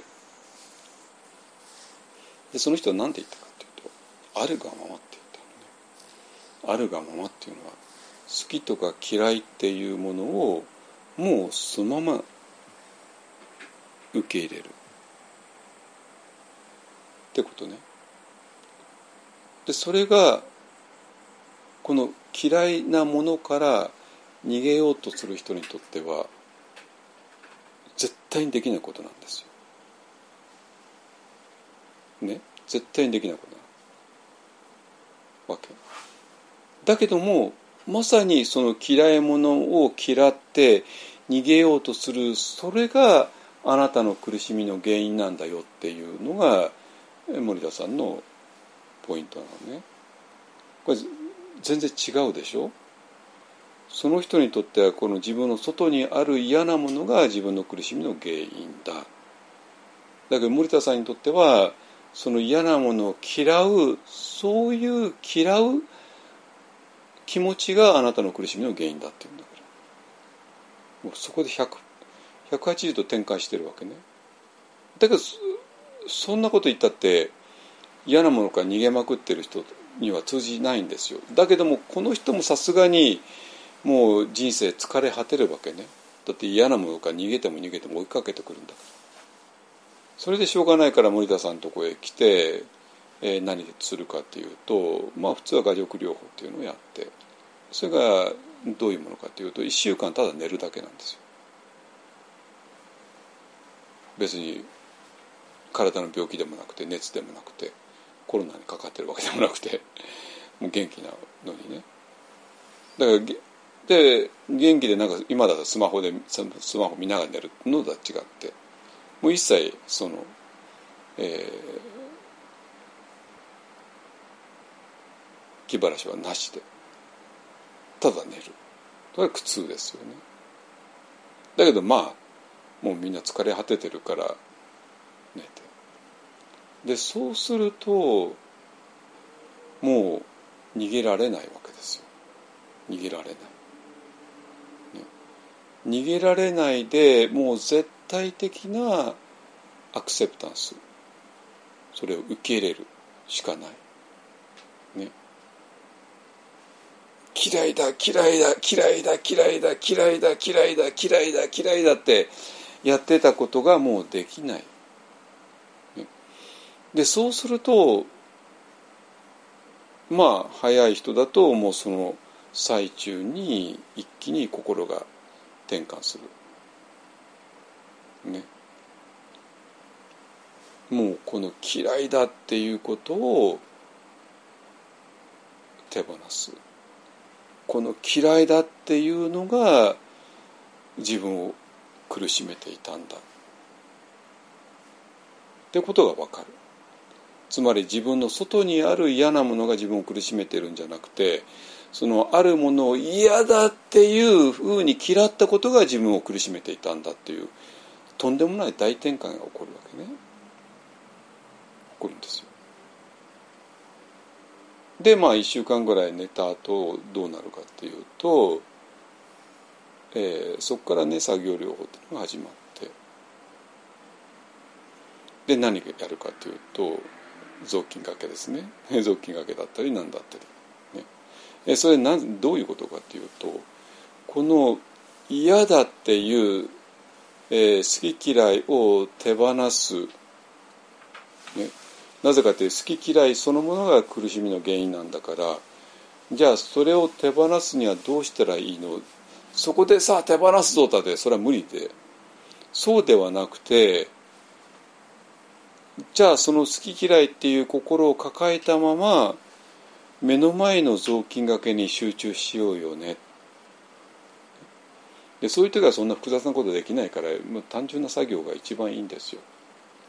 だから雑巾がけだったりほうきだったり、ね、食事の支度だったり、ね、そういう非常に単純な頭をそんなに使わないで済むようなことの中に身を投じていく、ね、でその訓練なのね。いいですかね。でそうすると、えー、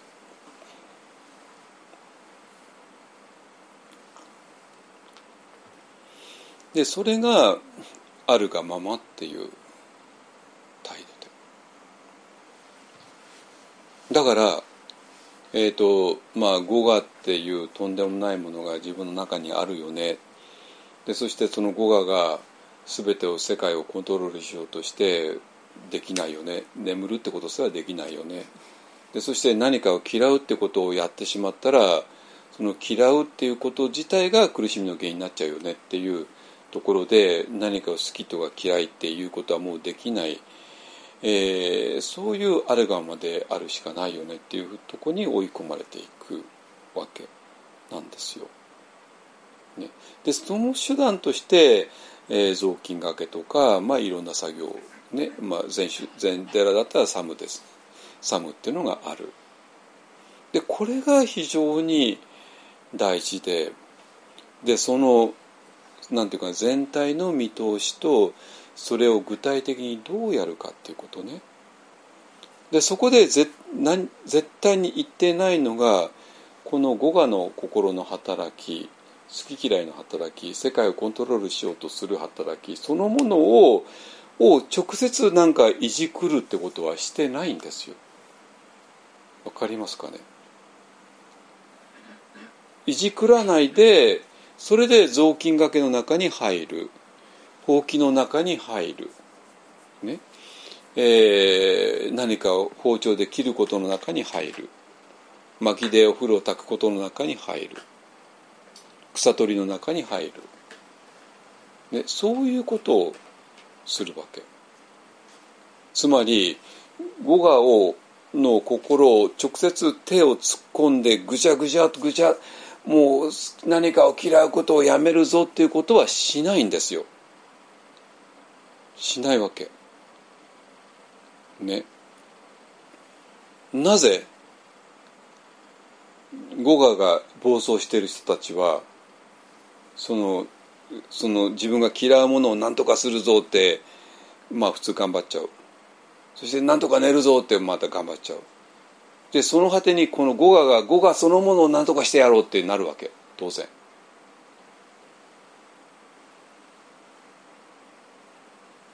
だね。アウト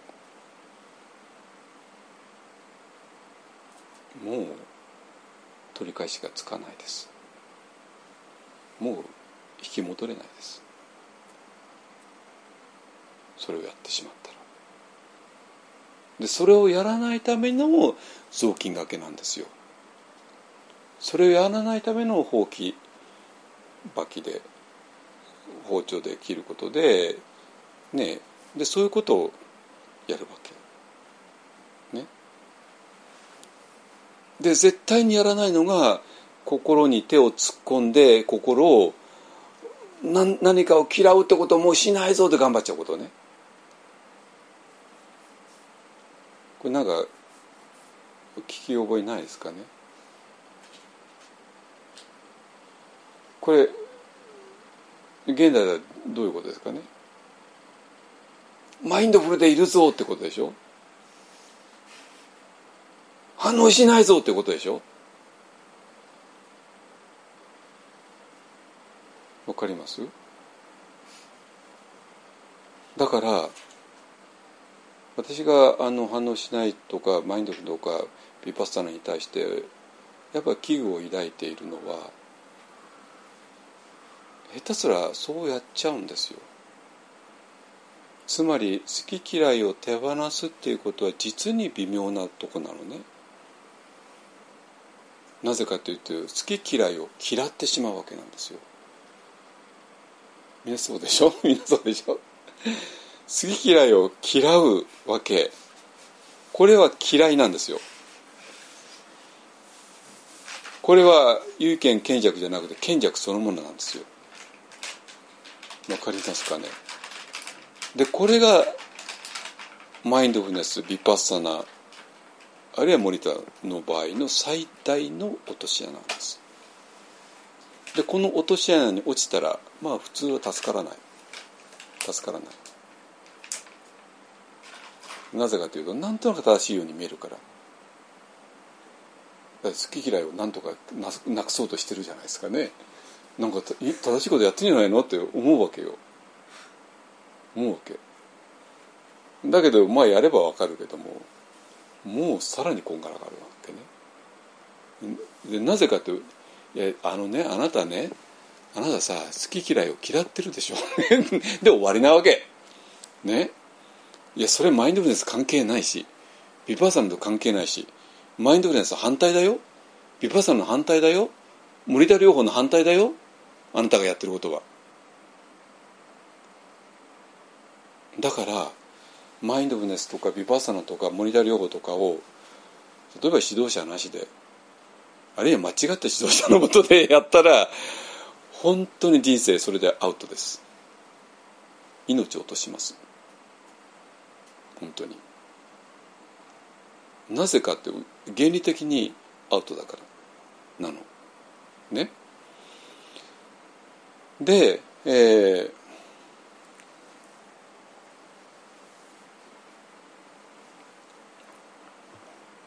だからそこをねよくよく考えていただきたい。でそしてそれはじゃあなぜそうなるかというとまさに語我が暴走してきたそういう人間だから。ね。でぼぼえっ、ー、と語我が暴走してまず単純に自分の外にある嫌なものを嫌う。これ非常に単純明快だよね。単純明快なんですよ。だからまだそんなにね。でも嫌って嫌って嫌っていくうちにこの嫌いなものがお化けになっていくわけね。なってくるわけ。だから放射能を嫌うあまりに全然問題ない郡山から逃げなきゃいけなくなる。あるいは本当東京から逃げた人もいましたからね。まあ、それはいいんだけどもまあしょうがないですよ。だけど東京から逃げたままだったらちょっとやばいですよねそれはいくらなんでもね。まああの2011年はみんな混乱したからしょうがないですよそれはね。あのだけどまあそこまではまあ単単純ではないけども、まあ、それもかなり重いけどもそれだけでも本当に人生破壊になっちゃうけどもそれよりかさらにまずいのはこの嫌うっていうことそのものを嫌う。あるいはこれを何とかしようとする。これをやったらほぼアウト。だからマインドフルネスとかヴィパサナっていうのは本当にちゃんとした先生から指導を受けないとやばいよ。やばい。ビデオだけでいいのかなと私実は思ってるんですよ本当に。実は。ビデオだけで大丈夫か？本当に。アシスタントティーチャーだって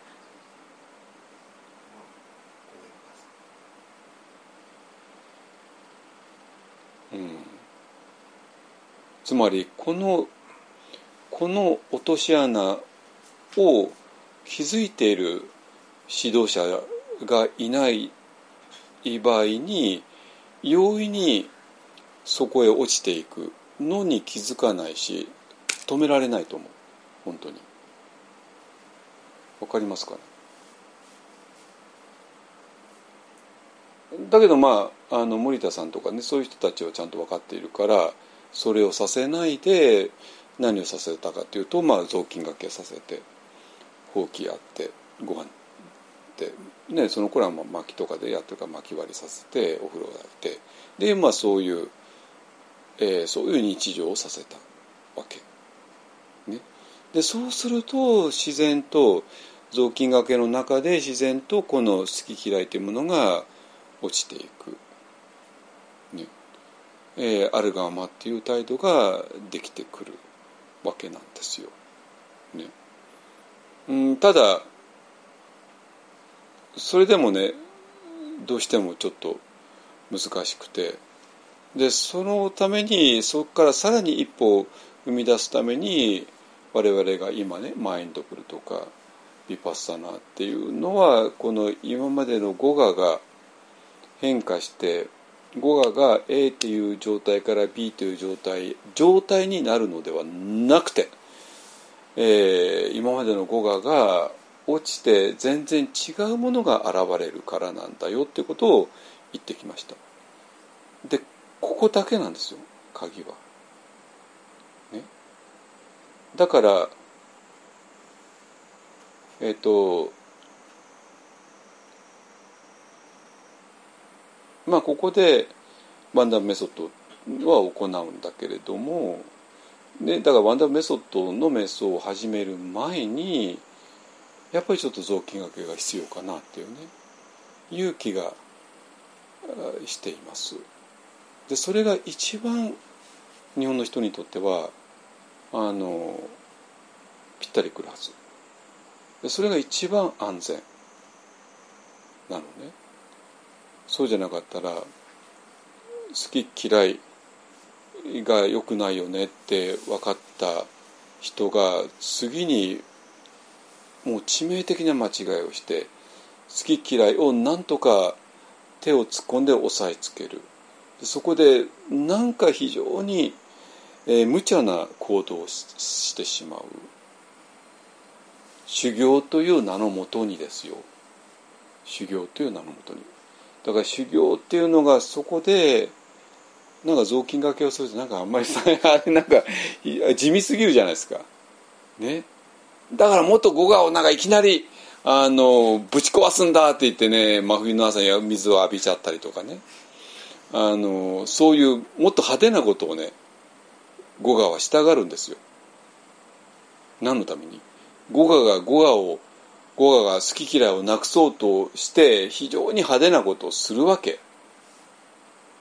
だけどもそれこそがまさに好き嫌いなんだから。好き嫌いを嫌うっていう派手なことをして水浴びをしちゃうとか。好き嫌いを嫌う好き嫌いをなくすぞとして本当に無茶なことをするんですよ。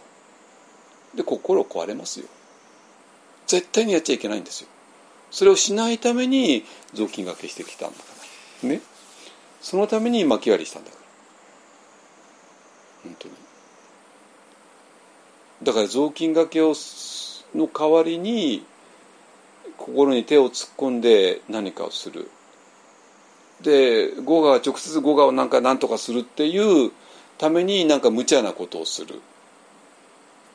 でそれはするほど心はどんどんどんどん壊れていく。ぐちゃぐちゃになっていく。あるがもの正反対ですね。マインドフルの正反対。ということなんですよ。はい。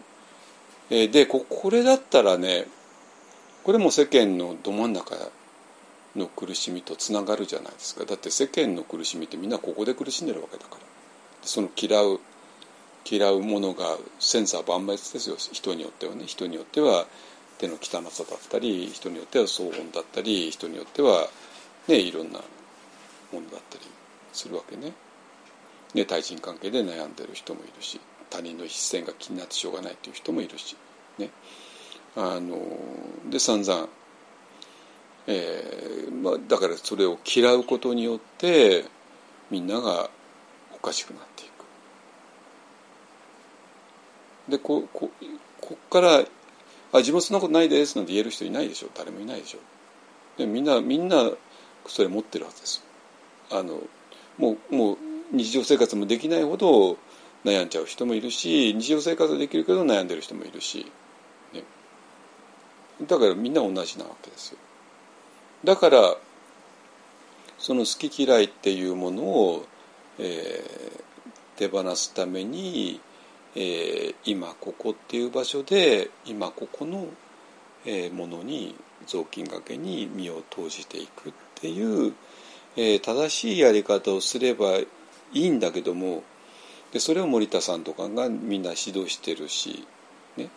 えー、なんだけどもでそこを分からずにでそのすぐトリックっていうのはこの好き嫌いっていう心を何とかしてやるっていう好き嫌い、ね、好き嫌いを嫌うっていうねことをやってしまって、えー、で心に手を突っ込んでぐちゃっとやったりもう好き嫌いをなくそうって言っても水浴びしちゃったりねあのまあいろんな山中駆け回ったりとかねあのあこうこうもう先生だからねあのだからこうこう行為そのものじゃないんですよ。水浴び大いに結構ですよ、ね、そういうそういうんじゃなくてやるんだったらば。だけどあなたの水浴びはあなたがあなたの語我に対する憎しみのもとにやってませんか？そういう話なんですよ。だからこうこうある行動が間違ってるか間違ってないかそんなの誰も言えないですよ。分かんないよ、ね、だけどもそのある行動を間違った気持ちでやるってことはあるわけねだから水浴びとか山中歩くとかそのものは全然ニュートラルなものですよそのニュートラルなものを怪我しちゃうのが我々の語我なんですよ。ね。本当に。だからそこをねそこが鍵です。だから、えー、反応しない練習はとしては雑巾がけが一番 雑巾がけ一番。あのそれ以外のは危険すぎる。反応しないぞっていうのはもうすでに反応じゃないですか。ね。好き嫌いはよくないってもそれは嫌あなた嫌ってるでしょって話になってね。あのそれを素直に雑巾がけしましょうよ。あの、でそれは日本の文化にぴったりであります。本当に。だから日本の人はねいきなりご縁家さんとか行く前に、えー、さっさと雑巾がけした方がいいと思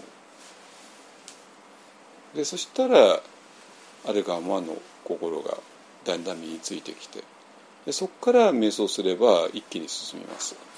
ね。えーと、ワンダーメソッド全く同じですね。はい、えーと、今日はね反応しない練習としてのあの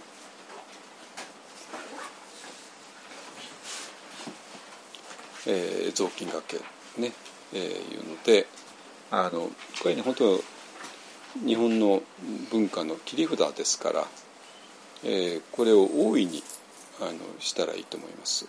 ねえーと、これだったらもうすぐあのできるじゃないですか。だってみんな家部屋掃除しなきゃいけないんだしご飯作んなきゃいけないんだし。でその部屋の掃除とかご飯の用意とかねお風呂の掃除とかそれが全部意味のあるものになります。ね、だからいやいややるのか意味あるものとしてやるのか。ね。全然違うでしょ。うはい、えー、でそこから本当に仏教が戦う仏教にもう一回なっていく、えー、なりますのでねはいじゃあそこまでにします。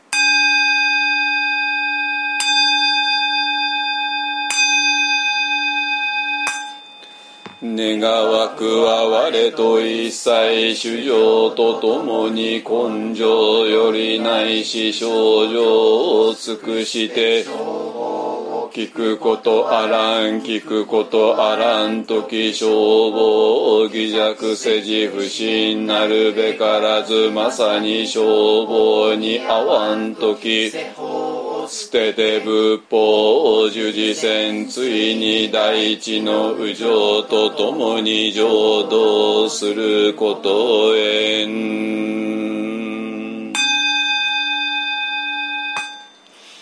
主上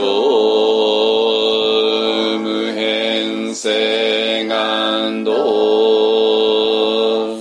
煩悩無人性願断。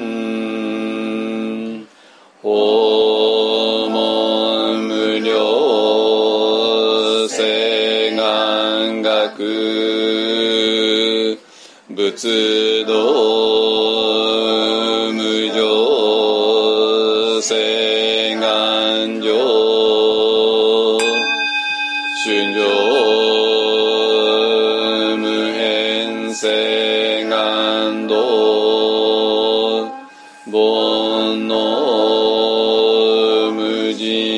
世願断お門無量世願学仏の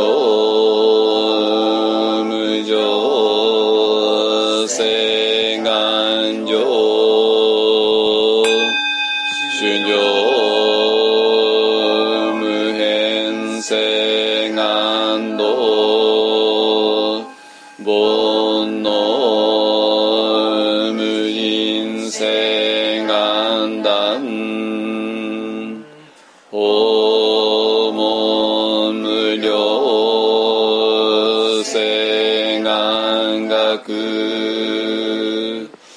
仏道